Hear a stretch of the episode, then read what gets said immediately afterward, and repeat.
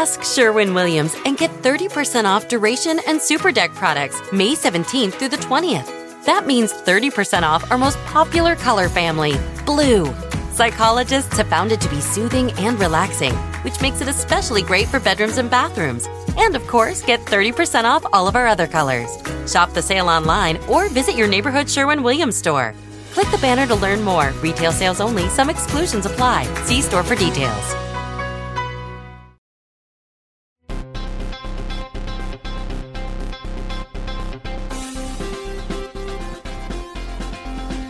Welcome to Pod Save America. I'm Jon Favreau. I'm Dan Pfeiffer.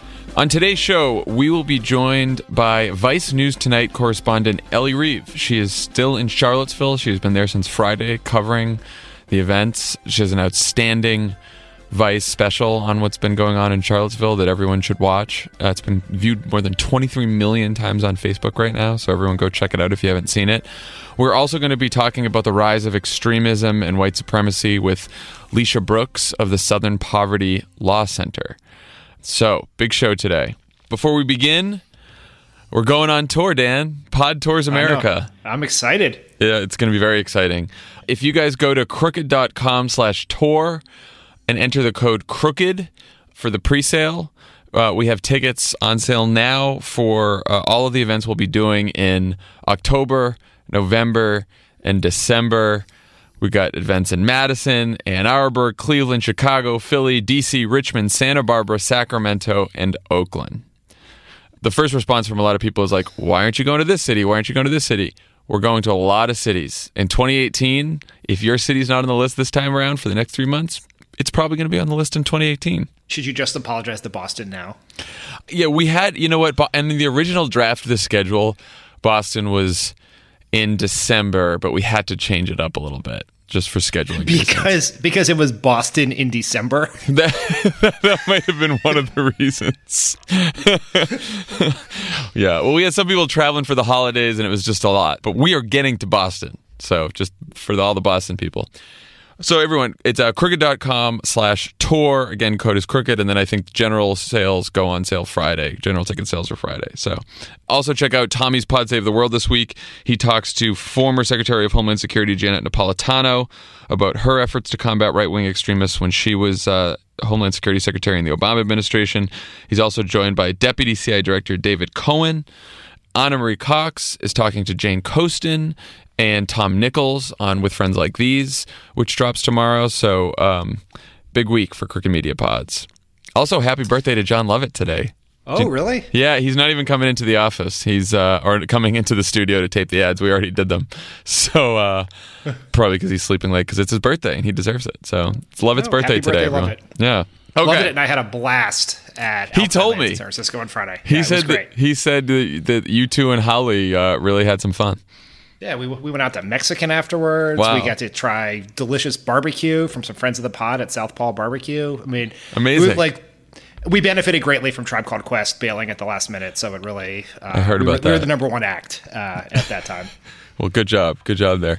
Okay, enough talking about fun stuff. Now we have to talk about daily reality that is politics.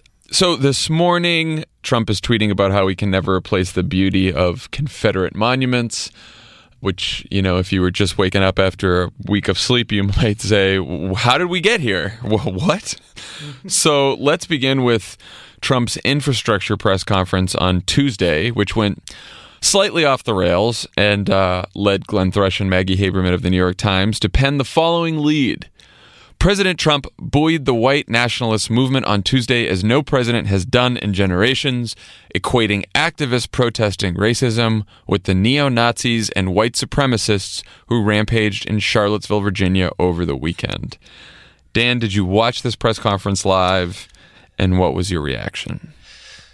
I did. Um, first, I want to say we criticize, you know, both sides journalism where people sort of soft pedal things. Yeah. And kudos to the New York Times for calling this exactly what it is and making the point that there is no other side to the white supremacy argument. And not treating it as if it's a debate over infrastructure policy. It's a moral issue. And like that was a powerful lead and there was a there was a, there were way, many ways to soft pedal that and try to treat it as a this side versus that side, or he said, she said, and they did that right. They perfectly met the awful moment, I thought, in uh, with that story. I did watch it, and I mean, it was just he's just there. He's in Trump Tower lobby. He's surrounded by the wife of his arch enemy, Mitch McConnell. uh, notice globalist cuck uh, Gary Cohn. Steve Adi- Other globalist cuck Steve Mnuchin, and he's just talking about infrastructure, which is something presidents do a lot, and. Then it just every word once he started talking about this issue, it got crazier. Like you thought it was like, oh, that's a terrible thing. He didn't really want to say what he said on Monday, so he went back to a Saturday statement, which is offensive and horrendous, but not super surprising. And then he went so much further Yeah. than that. And he just I just, you like couldn't believe it as it was happening. I mean, I, I expected as the press conference began that the more questions he took, the angrier he'd get, and the greater the chance he'd say something really stupid and repugnant. I did not expect it to be quite so stupid and repugnant. At first, he's like, I'm just going to reread the Saturday statement. And then he seems to get a little angrier. And then the reporters keep pressing him. And then at one point, you see him just sort of lose it and think, fuck this, I'm going to say whatever I want to say. It's important to start by pointing out that very little of what Trump said about Charlottesville was true. Uh, he said that that not all of the protesters there were neo Nazis and white supremacists, and some were very fine people who were quote innocently protesting. And twice he mentioned the torture rally on Friday night as evidence of this. But like anyone can see from the video footage, if you watch the Vice video footage, that this isn't true. You can see the Confederate flags and the Hitler salutes. You can hear hundreds of them chanting the Nazi saying, blood and soil, Jews will not replace us. You can hear them screaming gay and racial epithets. There was no other group of protesters. And if you're just an ordinary citizen who came to peacefully protest the removal of a statue, and you're surrounded by a bunch of assholes with guns doing Hitler salutes and screaming Jews will not replace us, you either leave or you're not that innocent. And it's like, and, and last night, I don't know if you saw the their gathering last night in Charlottesville. It was a vigil and a march. When the Nazis and white supremacists didn't show up to that, there was no violence. It was completely peaceful. It's very obvious who, it's very obvious that this there were not innocent people in this just protesting these Confederate statues. It was a it was a gathering for Nazis and white supremacists. I mean, it's also important to note the Confederate statue is the excuse. It is Right. not the reason they were there. It was an opportunity to all show up and be racist. Like it was not.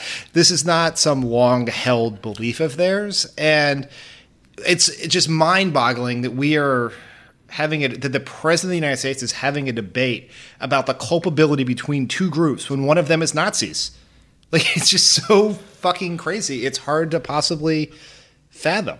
Like there is no there are no two sides to this. Like we live in a very polarized country, but you- you would think the one thing that the overwhelming majority of people, including the president of the United States, could agree on is that Nazis are wrong and the other people are probably right. Full stop. Full stop. I mean, and you have to.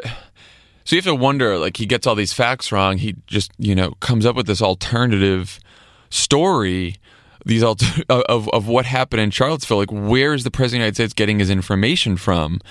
And then you realize, as Ashley Feinberg of Wired wrote a story about this, noted that almost everything he said in his press conference came directly from Fox News. All of I the, am fucking shocked. But it's important because the way that Fox talks about this, which is not, you know, so overt that they're saying, no, no, no, we, we agree with the white supremacists and the neo Nazis. It's Democrats are using race and identity politics as a wedge issue. This is the, the leftist mobs were just as violent. There were some innocent people there on the right just talking, you know, that high-minded debates about Confederate statues, right? That's how this is filtered through Fox, and it's not just getting to the president and have and where he speaks about it in front of the whole country, which is shocking and awful enough. It's also that's what millions and millions of people around the country who watch Fox and other or get their news from other right wing that's how they're processing what's happened. So it's no wonder they have a distorted view of what happened. Yeah, and this is not something that happened when Donald Trump decided to get off the Celebrity Apprentice and run for office. Right. This is the strategy of the Republican Party going back to the Nixon. age of Richard Nixon. And Roger Ailes, who essentially started Fox News, ran the George H.W. Bush campaign against Michael Dukakis. And George H.W. Bush is a truly decent human being, but he did he ran a campaign ad called the Willie Horton ad, which is one of the most racist ads to ever be on television until Donald Trump showed up. And Roger Ailes ran that. And the whole point of it is white people should be scared of non-white people. And then he started Fox News, and that has been the argument of the Republican Party and Fox News, with Fox News leading the charge for decades now. The idea that non-white people are getting your tax dollars and not working, the, the Reagan idea of welfare queens, the idea that there are these undocumented people storming across the border to co- to commit crimes, to be rapists, as Donald Trump called them, to take jobs that that hardworking white people want. The idea that there are Muslims in our communities who want to behead us. This has been the argument they're making. So it's no not surprise that this is where we end, ended up, and they have been sort of riding a tiger for decades now, and this is the the inevitable end result of their strategy. It is not surprising at all. Uh, what's surprising is that the president of the United States is now part and parcel of that whole strategy in the most overt way possible. In, in, some would say a sloppy way, right? It's not even like there's a wink and a nod anymore. It's just it's out there. Uh, yeah. But this I, is this is not a dog whistle. This is a bullhorn. It's a bullhorn. Can we talk about the statue debate though? Because like some conservatives have weighed in saying, well, they shouldn't be taken down. It's erasing history. It's a complicated debate. All that kind of stuff. Here's the thing I want to talk about, which is statues don't just ask us to remember people they ask us to celebrate people that's why you build a statue we don't we don't build people have pointed this out online but look, we don't build statues of hitler to memorialize the holocaust we don't build statues of osama bin laden to memorialize 9-11 we have 300 years of history in this country and we really want statues in our cities that forever memorialize the four years when a group of white Americans fought against the United States in order to keep black Americans enslaved. That's that's what we want to put in our public parks. We can't think of any other cities. Like you could take you know it's not about erasing history. You could take those statues and you can put them in a museum along with the Confederate flag, which is where that all belongs. And then people can learn about that when they go to the museum. They can learn about their history. Putting a statue in a public square in our cities and our parks, that says that we're celebrating something. And the Confederacy is literally nothing to celebrate. It was a rebellion against the United States of America for the purpose of defending the institution of slavery. That's what it was. And it would be one thing. This would be a, a more nuanced debate if these were statues that were built in the 1860s. They were not. They were not. They were built in the 1960s. Why are they built in the 1960s? Because that's when people were tr- when the civil rights movement happened, and they wanted, and the, so the, re- the response to that is to go back and celebrate the days of slavery. It was actually there was a big surge of that was before that. It was during um, it was during Reconstruction, and the the biggest surge of Confederate monument building co- coincided with the biggest surge of lynchings and the resurgence of the KKK after Reconstruction. Once the Jim Crow era started and then there was another surge, like you said, uh, right before the. I mean, you can look at the charts, and those surges of building coincide with some of the most, you know, hateful periods in our history. Yes, the more pissed off that people got about African Americans or other groups getting more rights, the more statues that were built. It seems like that's something we should not celebrate. No the, the, I saw this theory online, which is that one of the reasons that Trump cares about this so much is he's very worried about his statue being uh, torn down one day. Guess what? There will be no Donald Trump statue. That is not a thing that will happen. So do not worry, sir. This, this is not a problem that's going to affect you. I certainly hope not.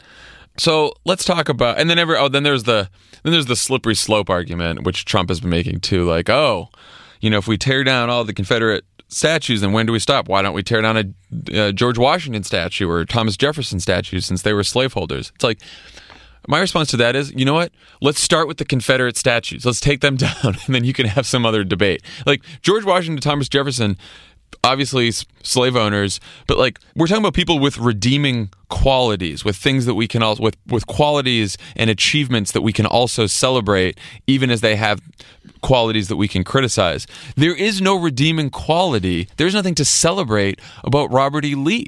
He led a rebellion against the United States of America for the purpose of defending the institution of slavery.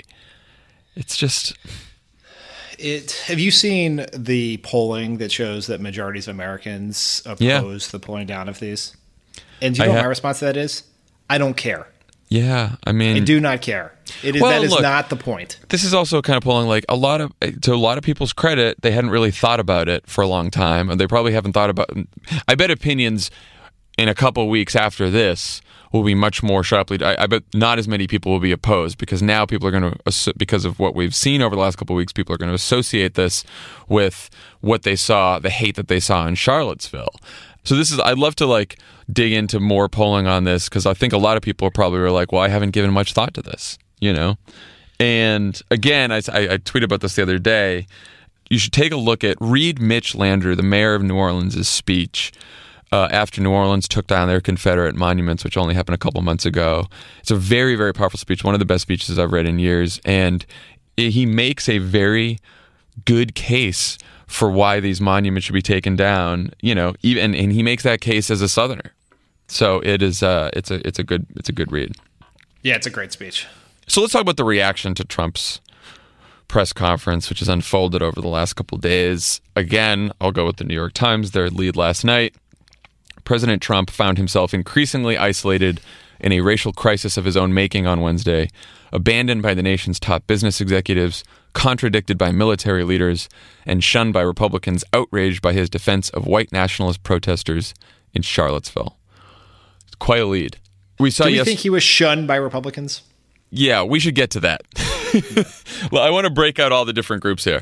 Let's talk about the CEOs. Talk about the well. So the military was it was a pretty extraordinary day where the heads of the Army, the Air Force, the Navy, the Marines, and the National Guard, all five armed services chiefs, posted statements on social media condemning neo Nazis and racism. Obviously, they didn't call out their commander in chief by name, but the fact that they posted those statements is unprecedented. You know, never, something like that has never happened before. So that was something. CEOs, a couple dozen CEOs from the country's biggest companies resigned en masse from Trump's economic councils after quite a bit of pressure. We should thank the organization The Color of Change led that fight. Trump, of course, tweeted that he dissolved the councils first, which is a lie. You quit. can't dump me. I'm dumping you. exactly. No, and that's and look, that is a uh, a good that should teach us a lesson. Uh, what happened with the CEOs about the power of public pressure and activism. A lot of these CEOs would not have quit those councils had it not been for all the pressure they received online. And people should know, like a lot of these CEOs, a lot of these companies, they get they monitor social media when there's mentions of their CEOs and mentions of their companies. It matters. It makes a difference to them, especially the biggest consumer facing companies you know, when they hear from people who were opposed to what Donald Trump did, and those voices are louder than the people supporting him, they're gonna make the they're gonna make the right decision. Do you think it matters? I think all of this stuff matters. I think to the degree, you know, you can argue about how much it matters. I don't think that a bunch of CEOs jumping off a council, which was largely symbolic, fixes a problem. I think it sends a signal that, you know, that we don't stand you know that we can't stand we don't stand for this that this is that, that we have a line in the sand and he has crossed that line and we are not going to associate our companies with this man I agree with that. I just want to be clear. I do think it matters, and I think Yeah. it matters for along lines of what you said, which is we are living in an this is in, this is abnormal. This is extraordinary what Trump is doing and saying, and the views that he clearly holds. And for mainstream consumer brands like Pepsi or Campbell's Soup to grant him this patina of normalcy by showing up to a meeting with him aids and abets a deeply disturbed ideology that is now in the highest seat of power in this country. right? Because and yep, I totally agree with that. I mean, we're we're calling we're saying that the president of the United States is a racist, which he has, I believe, he has proved over and over again. The last couple in the last week or so, it's hard for people in their minds to see to hear the president being called a racist or to believe that what he said was racist at least, and then to see these CEOs from Pepsi and Dell and General Electric and all these companies, and Whirlpool and Johnson and Johnson and all these companies, you know, the pictures of them sitting with him in the White House. Because then you have this cognitive dissonance where you say, well, yeah, maybe it was racist what he said, but all these companies that we know that we buy stuff from, they're sitting with him. So maybe I'm wrong. Maybe he's not racist. That's why it's important for them to step down. I agree with that. I'm surprised. Like, it is not surprising that it took so long, but when you really, they had no other option because I think their employees would have revolted over this, Yeah. which is certainly is what drove a lot of what happened with some of the Silicon Valley companies uh, and some of the earlier instances of this. But the the arguments for staying were so stupid that it's amazing it took them days to figure. Some of these folks to take days to figure out. Yeah. Uh, happy with the outcome, but it was uh, some of them waited a little too long. All right, let's talk about Republicans. So, not one, apparently, not one Republican would go on television yesterday to defend Donald Trump. I think Chuck Todd said they invited all 52 Republican senators to come on and defend uh, Trump, and not one would do it. And yet, as Think Progress noted, only 17 of the 292 congressional Republicans have criticized Trump by name over the last week. So, what do you think? I think that we have lowered the bar. The idea that you just that a Republican can put out a statement, like Mitch McConnell, for instance, who leaked to reporters that he was so upset about this, and then he put out a version of verbal applesauce that just said that Nazism and white supremacy were bad without mentioning Trump's name. Well, like no fucking shit. Like I that know. is obvious. Like we all, except for Trump and some of his minions like it was it was at least an accepted part of political discourse that white supremacy was wrong and something that should be chastised. And now it's like oh how courageous. What the moral authority of paul fucking ryan that he said nazis are bad with why like subtweeting trump. Well have the fucking courage to say something about it because you know what? They are res- as responsible for this as donald trump. Yeah. the Paul Ryan, They Mitch all stood by McConnell. John Boehner, they coddled this anger. They knew it was there. And they may not be white supremacists or Nazis or racists themselves, but they sure as fuck wanted the votes of racists. They were willing to tolerate birtherism in the hopes it would help them win elections. They have allowed people like Steve King, one of the most racist people in America, to be in their caucus, seek out their votes, pat him on the back, eat fucking lunch with him once a week. And this is where we wind up. None of them, with the brief exception of John McCain during the 2008 election, the fucking courage to do anything. All of these people, Mitt Romney himself, who has shown a lot of Trump courage about Trump in recent years, all of those Republicans in 2012 went hat in hand to Trump Tower to kiss the ring after Trump had been a birther for years to seek his endorsement. Reince Priebus sought his support and money. All of these people have they have they have known this was happening in their party and done nothing about it because they thought it helped them politically. So spare me your fucking statements. As you can tell, I'm, I'm worked up about this. No, man. I mean, look, Lovett said the other day, I think he tweeted this, that uh, some of these statements reek of bad conference calls. you, you can hear the conference call with all the advisors, right? Like, we have to say something. The boss has to say something about this. Should we put Trump's name in it? Eh, don't want, I don't think they should do that. If they put Trump's name in it, then they're going to be a target. He's going to go after them. I don't think we want to go that far. I think the base is on the other side of this one. I think the base probably likes what he did. So maybe, but but you know what? The media is hounding us. Like we're going to get in trouble if we don't put out any statement at all. Let's just do a general condemnation of white supremacy and Nazism. Leave it at that. We won't mention Trump. No one will notice. We won't get any calls about it. Right? It's low. It's lowest common denominator morality. It is.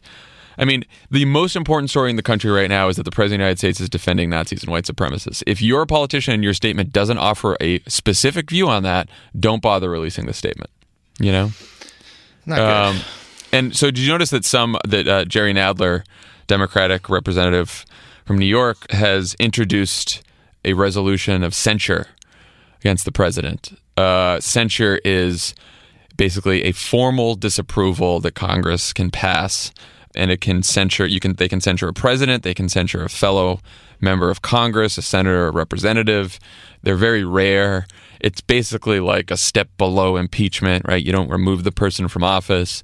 Um, if you censure another member of the House or the Senate, they can be removed from various committee chairmanships. I think only Andrew Jackson has been censured. They tried to censure Bill Clinton uh, around the Monica Lewinsky scandal. So, anyway, Nadler has introduced a censure resolution backed by a couple Democrats. What do you think about this? Because my thing is like, if you're a Republican, and Jennifer Rubin, who is a conservative columnist, the Washington Post, wrote this yesterday. She goes, "If you're a Republican, the only thing that matters is if you sign on to this censure, if you vote to censure the president. Otherwise, your statements don't really matter that much." I support it. I think let's put people on record. If you are so morally outraged by the president's support of Nazis, it's I mean, that's such a fucking crazy thing to say, but if you were so outraged by it, do something about it and put your put yourself on record that you disapprove of what Donald Trump said, not the general concept of racism, but of the racist in chief. And if you're willing to do that, that's great. And I think voters should know if you are unwilling to do it. So I, I think this is the right thing to do. It's a good idea, and let's let's see how much how outraged these Republicans really are. Right? Yeah. I mean, put up or shut up. Notice that no, no one, uh, we talked about the CEOs resigning. Notice no one from the Evangelical Council has resigned, religious group of people there. Why is it is, I want to know why there's not more pressure on these people. Is it just assumed that, that these faith leaders are going to be totally okay with racism and white supremacy and everything else that has come from Trump? How did, like I understand why all the pressure was put on the CEOs, but why like what is what is the argument from some of these evangelical leaders why they would why they would stay? And it really goes to some of the real the sort of the tension within I mean Trump is is a truly immoral human being. Yet he got tremendous support from the evangelical community and it the evangelical leadership for sure. And it just raises a lot of questions about what is driving their political support. And if you can't, if one person on that hmm. council, I think I, I, think I might know some of this, the answers to those questions. yeah, yeah. I'm subtweeting them. I, I, don't. I don't believe it is their. Uh, I don't believe it is their faith. Yeah, it's pretty sad. Pretty sad state of affairs yeah. there. Should we talk about the staff? We have been told by uh, many media outlets, many anonymous sources, and many media outlets that Gary Cohn was outraged and very angry. He was so outraged and angry, he went right back to his desk and got to work.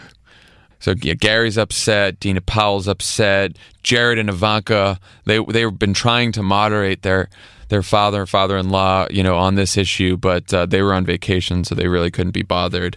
I'm just uh, this it makes me so angry because you know what? None of this matters. These people have no influence over their boss. They can't control him. They can't persuade him. They can't convince him. He doesn't take their advice. They are useless to talk about anymore. They are useless. I find these people to be morally bankrupt.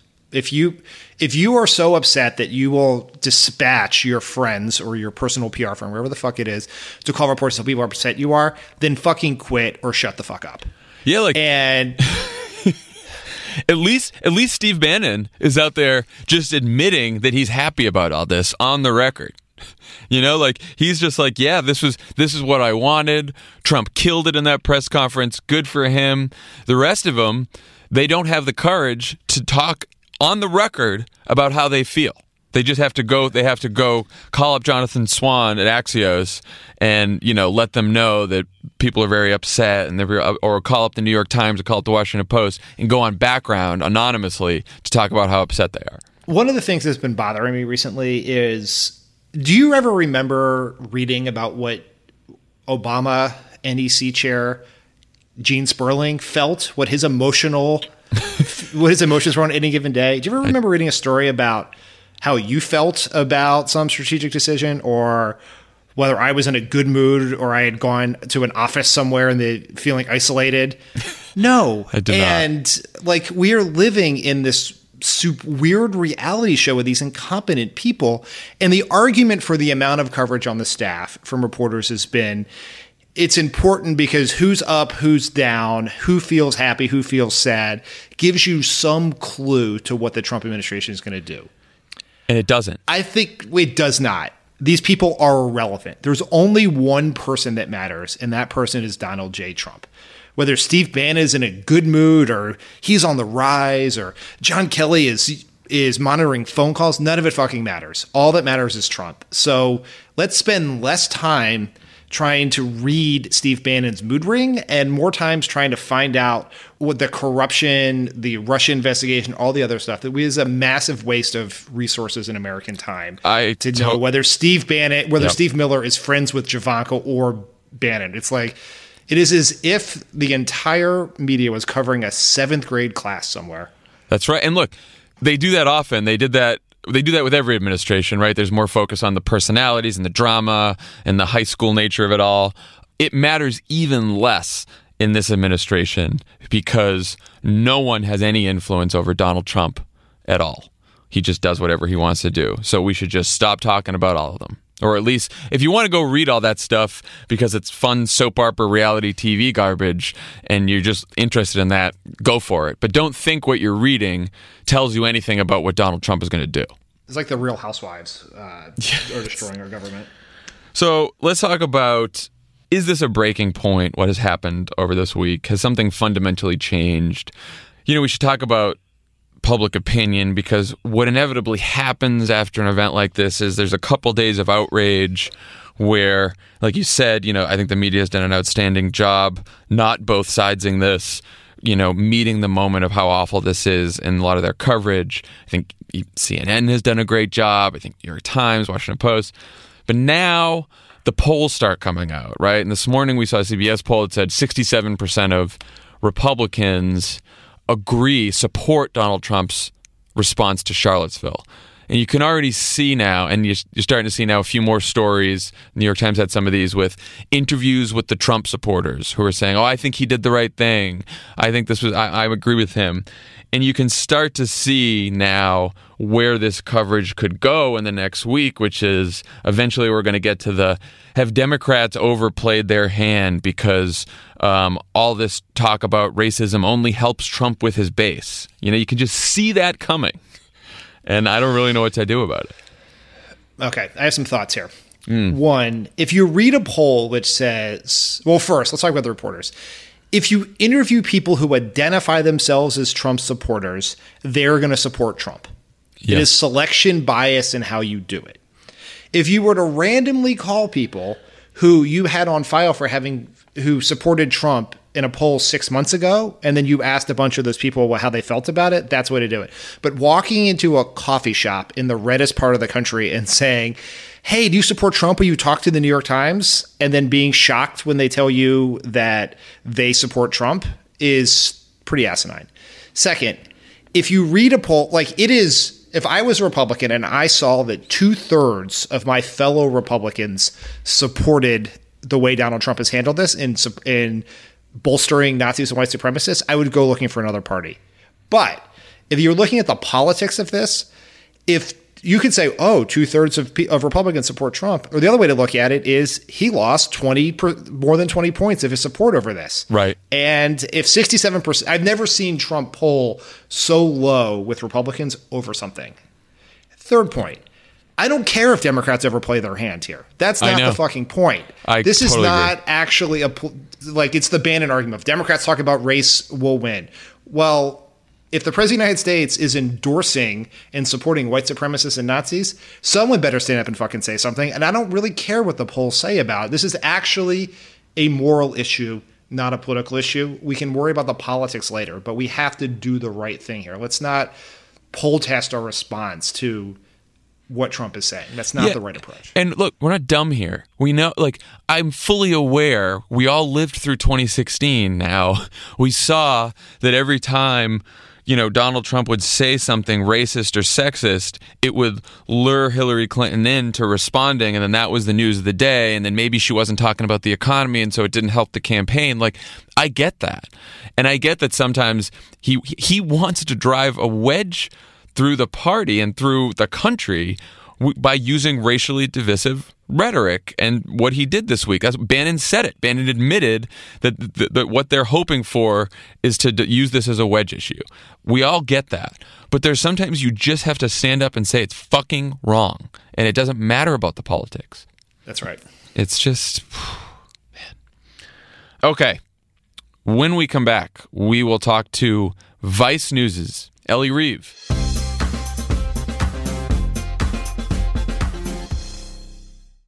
As a chef and a restaurant owner, I'm as meticulous about my cookware as I am about my ingredients. That's why I love Made in Cookware. Each pan they make isn't just designed to perform, it's crafted to last. As a mom, I love that I can trust Made in. It's made from the world's finest materials, so I can feel good about what I'm feeding my family.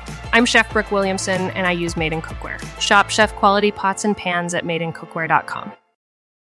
This show is sponsored by BetterHelp. How do you cope when there's something weighing on you or something you need to get off your chest? You know the best way to do it? Best way to cope is to talk about it. Not just cram it down, not do what generations of New Englanders have done, just stuff their feelings down, maybe cover it with a coat of booze. No. You got to talk to someone, you got to work it out, get it off your chest. And just by doing that, you will feel better. We all carry around different stressors, big and small. When we keep them bottled up, it can start to affect us negatively. Therapy is a safe space to get things off your chest and to figure out how to work through whatever's weighing you down. If you're thinking of starting therapy, give BetterHelp a try. It's entirely online, designed to be convenient, flexible, and suited to your schedule. Just fill out a brief questionnaire to get matched with a licensed therapist and switch therapists anytime for no additional charge. Get it off your chest with BetterHelp. Visit betterhelp.com slash PSA. Go today to get 10% off your first month. That's betterhelp, H-E-L-P dot com slash PSA. Explore the world's hidden wonders on the Atlas Obscura podcast. A village in India where everyone's name is a song. A boiling river in the Amazon. A spacecraft cemetery in the middle of the ocean. Every day, the Atlas Obscura podcast will blow your mind in 15 minutes. You can find it on the SiriusXM app, Pandora, or wherever you get your podcasts. And don't forget to follow the show so you never miss an episode.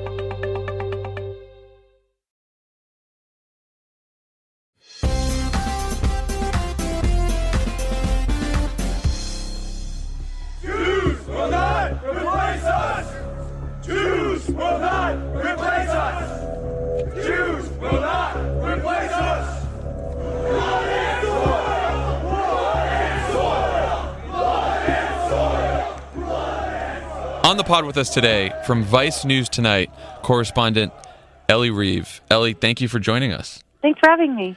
So we just played a quick clip from the episode of Vice News you did on Charlottesville. I believe it aired on on Monday. So you've been in Charlottesville since Friday morning. What made you go down there? And how did you end up interviewing Chris Cantwell, the white supremacist speaker with Unite the Right that you spent some time with? I've been covering the alt right for about a year and a half, Mm-hmm. and looking at sort of the promotional materials about the event, I knew that it was going to bring together a lot of groups that had been fighting amongst each other. So I thought it would be big. Then I did some reporting and realized the turnout would be pretty big. So I decided to come down. Of course, I didn't think it'd be violent like this. Yeah. Can you compare what you've seen in Charlottesville to President Trump's description of the scene? Were there were a lot of did you see any fine people who were innocently protesting with Unite the Right? Were there were the leftist mobs there? Were they equally violent or what did Yeah. you see? it was shocking to me that he said he pinpointed Friday night as the night that there were nice people. That was the night where it was so clearly organized. Everyone had tiki torches. Those who didn't show up with tiki torches were given tiki torches, right? They had very clear organizing. This was an unannounced event um, where they all showed up on this field on the UVA campus. Like there was security being run by Army veterans. There, there were people doing crowd control. Like there was no one there who was like just really into Robert E. Lee. Did you, when you were in the van with these folks or in sort of embedded with them, did you fear for your safety or had you sort of built relationships with these people prior to this? I'd never talked to Cantwell before this story, but they are familiar with my reporting. But they don't like the press, and they don't like women.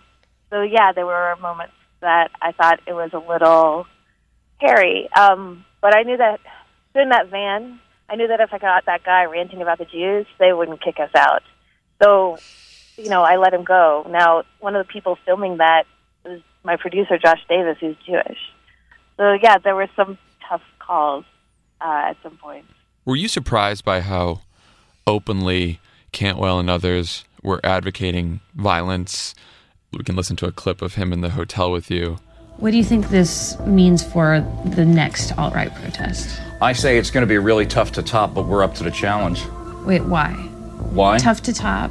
I mean, someone died.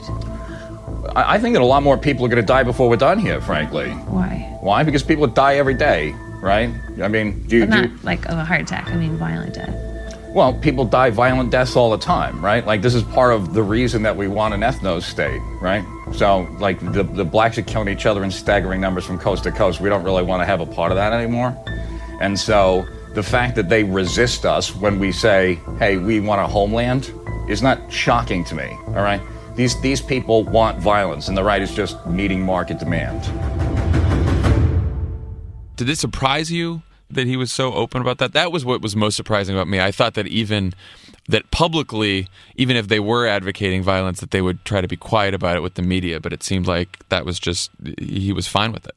I think there might be some disagreements over PR strategy among some of them, but I hmm. had heard sentiments like that, that there needs to be violence before there's some kind of revolution and movement hmm. towards fascism. I, I wasn't expecting him to have quite so many guns. I wasn't expecting him to say that killing Heather Heyer was a justified and righteous thing to do. So that did shock me. Cantwell and the guy in the van with you are figures that are familiar to people because you know we sort of sometimes see these Ku Klux Klan members or like very clear, you know, obvious neo Nazis. What is the relationship between folks like them and like Jason Kessler, who I guess organized this, and Richard Spencer, who have tried to, you know, put you know white polo shirts and khakis on the Nazi movement?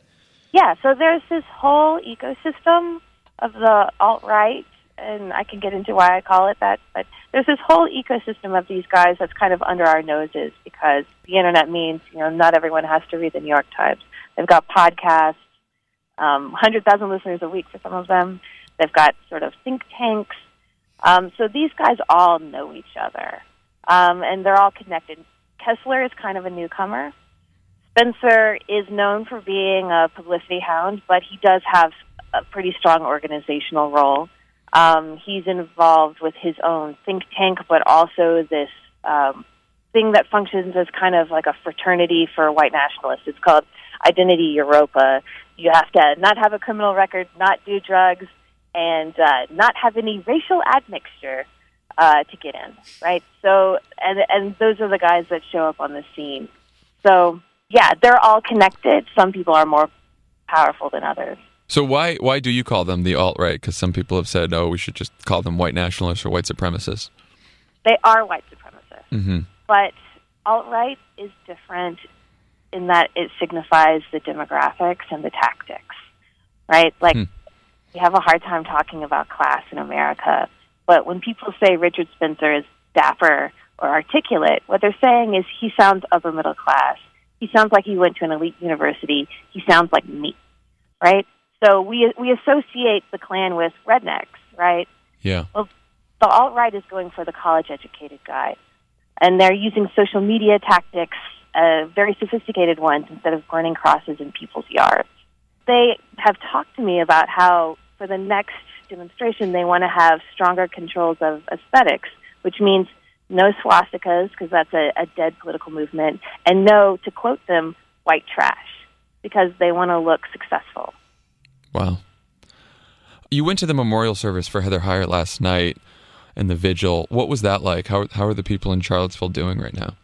they're in shock. Heyer's memorial was very moving. Her family talked about her as a really passionate person who hated unfairness and injustice and would be very vocal about that, even if it got her into trouble.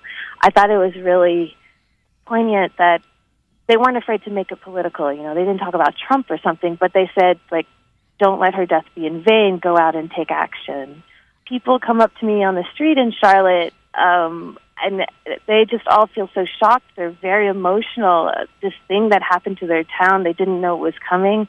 I talked to a man today. He said, "You can tell it was a terrorist attack because we are all terrorized." I mean, the town is just sort of torn apart. But but the vigil last night was a, a really healing moment. I think.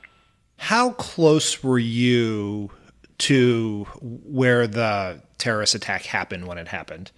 Oh, just a few feet. I was standing around the corner in a doorway trying to get some shade, and we heard this like horrible, like loud crunching sound, and then all these people screaming. So I backed against the wall. I was like, "Is this like? Does someone have a gun? No, it doesn't sound like a gun." And then we looked out, and it was.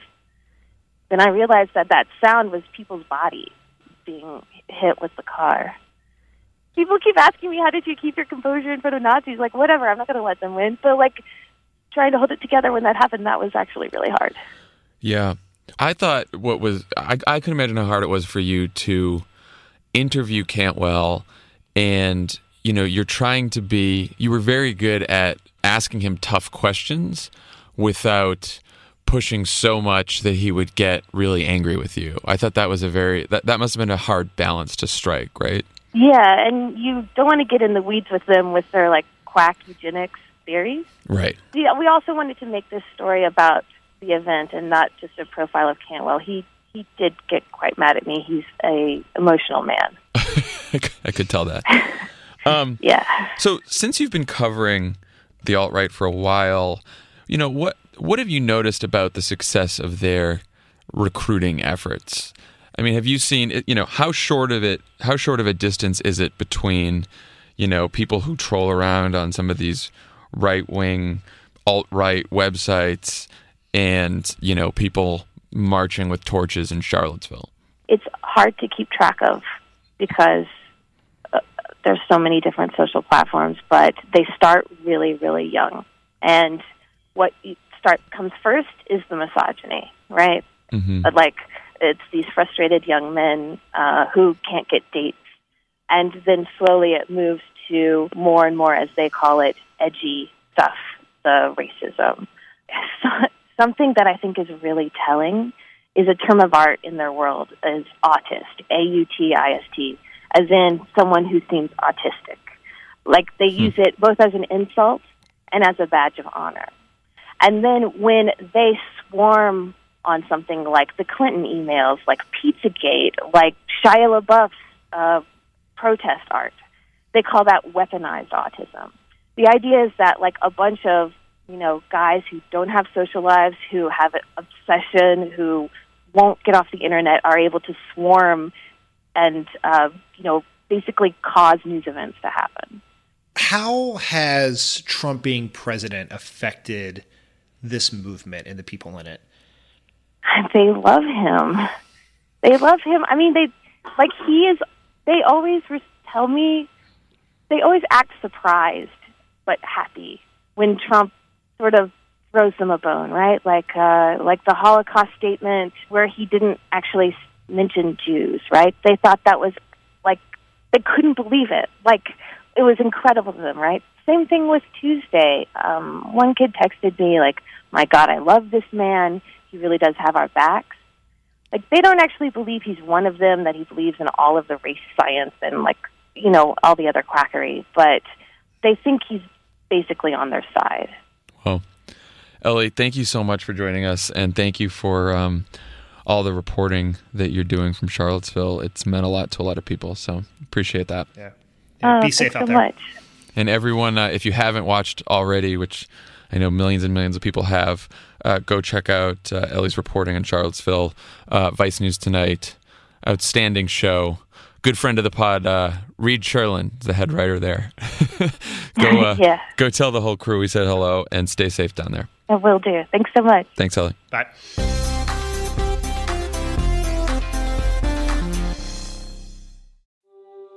Explore the world's hidden wonders on the Atlas Obscura podcast. A village in India where everyone's name is a song, a boiling river in the Amazon, a spacecraft cemetery in the middle of the ocean.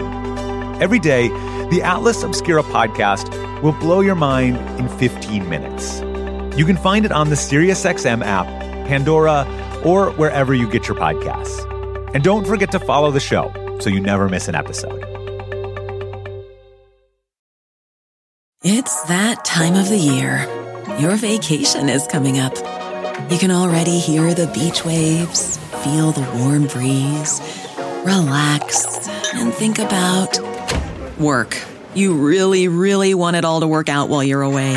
Monday.com gives you and the team that peace of mind. When all work is on one platform and everyone's in sync, things just flow wherever you are. Tap the banner to go to Monday.com. Angie's list is now Angie, and we've heard a lot of theories about why. I thought it was an eco move. Fewer words, less paper.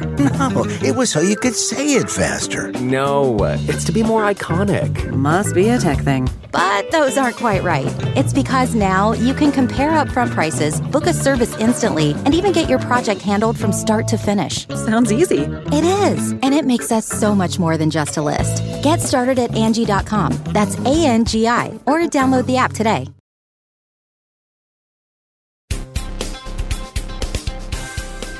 On the pod today, we also have from the Southern Poverty Law Center, Lecia Brooks. Lecia, thank you for joining us. Thank you for having me. So, we're very familiar with SPLC on Pod Save America. For those who aren't, what does the Southern Poverty Law Center do? We do a few things. Primarily, we're a civil rights law firm, but we also have a project called the Intelligence Project that tracks and monitors hate and extremist groups. So, we identify hate and extremist groups, and, and it's our wish to push them back to the margins.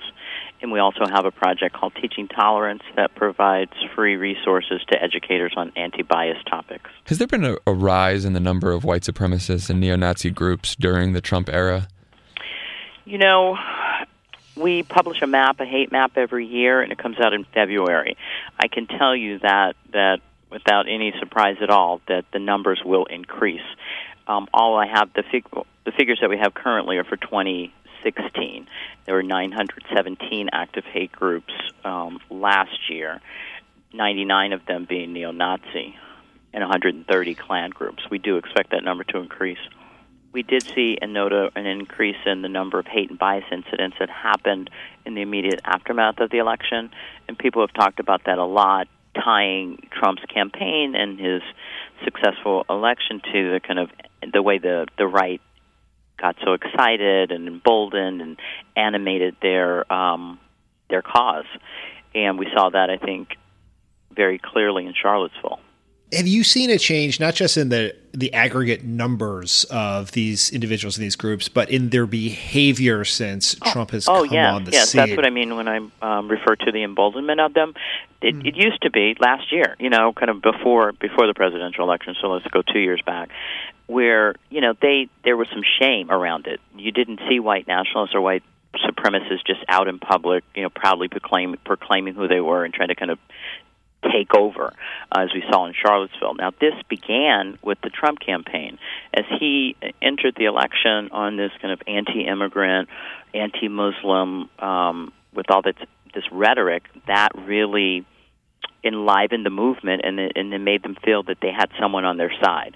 It goes back even further than that. If you go back to the election of President Obama, David Duke, who said has has said that the election of Obama was really a wake up call, and they used it as a kind of a recruitment tool. So, so they were laying low during the Obama years, um, very upset that, that that he was reelected. But then in Trump, they saw kind of you know the last best hope the nation has been experiencing kind of tremendous you know demographic shifts and uh, white nationalists and white supremacists will tell you that you know it's it's it's white genocide. They they coined this term white genocide which is a false narrative that you know whites are are are losing all types of political power and trying to be pushed to the side because of multiculturalism and and, a, and an emphasis on diversity and inclusion. So the um the election of Trump and these kind of code words around "Make America Great Again" and his focus on on nationalism um, really, really um, inspired them. So when he won the election, they were just delighted, just delighted, and came out in the streets, and that's when we saw the the uptick in the number of hate and bias crimes. I mean, the the uh, you probably saw the images. All the images that were out. The swastika was back. You know, they changed to "Make America uh, great again, to make America white again. Um, these were all over the country, in places in the South, in the West, just everywhere. Um, we looked, digged into the data a little bit, and noticed that the primary motivation for these these bias incidents were based on anti-immigrant sentiment, which is no surprise because that was kind of the number one um, issue in Trump's campaign. It was closely followed by anti-black racism, which he didn't really speak to in his campaign much, but it reflects the, the ongoing anti-black racism in, in, in this country. So they felt like you know now that he has Bannon in his in his um, in his circle and Gorka, they are just beside themselves and feel like this is really their time. So that's when you that's when you find you know what happened in Charlottesville. We've never seen before all of these groups kind of come together in the way that they came together in Charlottesville. Before they were kind of just you know uh, doing their own thing and really not getting along well at all. But now they came together. Twelve different groups came together in Charlottesville to you know proclaim proudly and loudly white supremacy.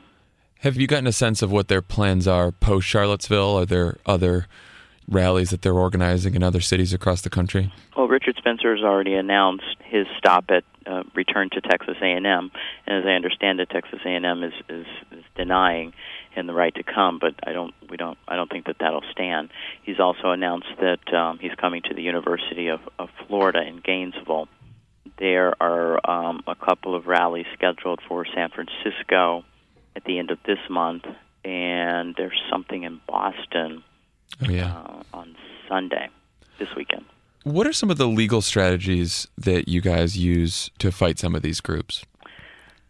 Well, it's really difficult because we also kind of support. We do kind of we support the First Amendment and free speech. So they they are wrapping themselves kind of in this free speech uh, they're trying to position themselves as free speech martyrs, so we don't want to fall into that trap. They do have a right to express their their beliefs, no matter how abhorrent they are. We we protect free speech, so we can't sue them on that on those grounds. Our most recent lawsuit against a, a hate group, we just filed a suit against Andrew Anglin, who is the publisher of the Daily Stormer. That's the largest neo-Nazi site in the country and we did that because he called a troll storm on our on our client whereby she was harassed and continues to be harassed by all of his followers. So when we can find a legal way to sue them for what they're doing we will do that. We can't sue on we can't abridge their first amendment rights to to to you know speak out. How can our listeners who are disturbed by this general trend and what happened in Charlottesville help do something about this problem in America? Well, I think that I'm encouraged. I I, I think you know it's it's very much like um, Heather Heyer's mother said yesterday. You know, this is an opportunity to amplify um, what sh- what Heather was doing and what what people have been doing on the ground in terms of of standing up against white supremacy. It's out, it's out there, out of the closet. We can be out of the closet too, and we should be. We should continue to take a stand against it, speak out, speak out loudly, make demands of our um, local, state, and federal officials and tell them that we will not allow this. Regardless of what the president says, we have to come together as a people and, and say in a loud voice that we stand against white supremacy and white nationalism in all its forms. We have to push them back into the margins and not normalize this behavior. Alicia Brooks, thank you so much for joining us, and thank you for the work all of you are doing at SPLC. We appreciate it. Thanks for having me on. Bye. Take care. Thank you again to Vice News' Elle Reeve and Alicia Brooks from the Southern Poverty Law Center for joining us today. And we'll see you again on uh, Monday. Bye, guys.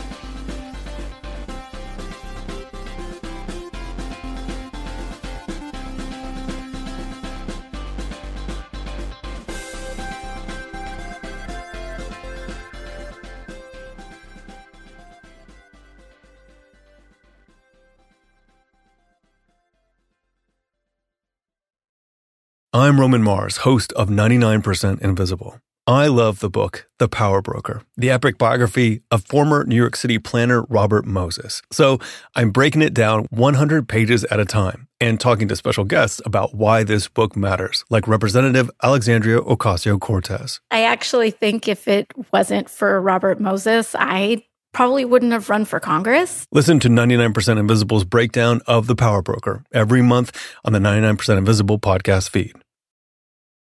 It's that time of the year. Your vacation is coming up. You can already hear the beach waves, feel the warm breeze, relax, and think about work. You really, really want it all to work out while you're away. Monday.com gives you and the team that peace of mind. When all work is on one platform and everyone's in sync, things just flow wherever you are. Tap the banner to go to Monday.com.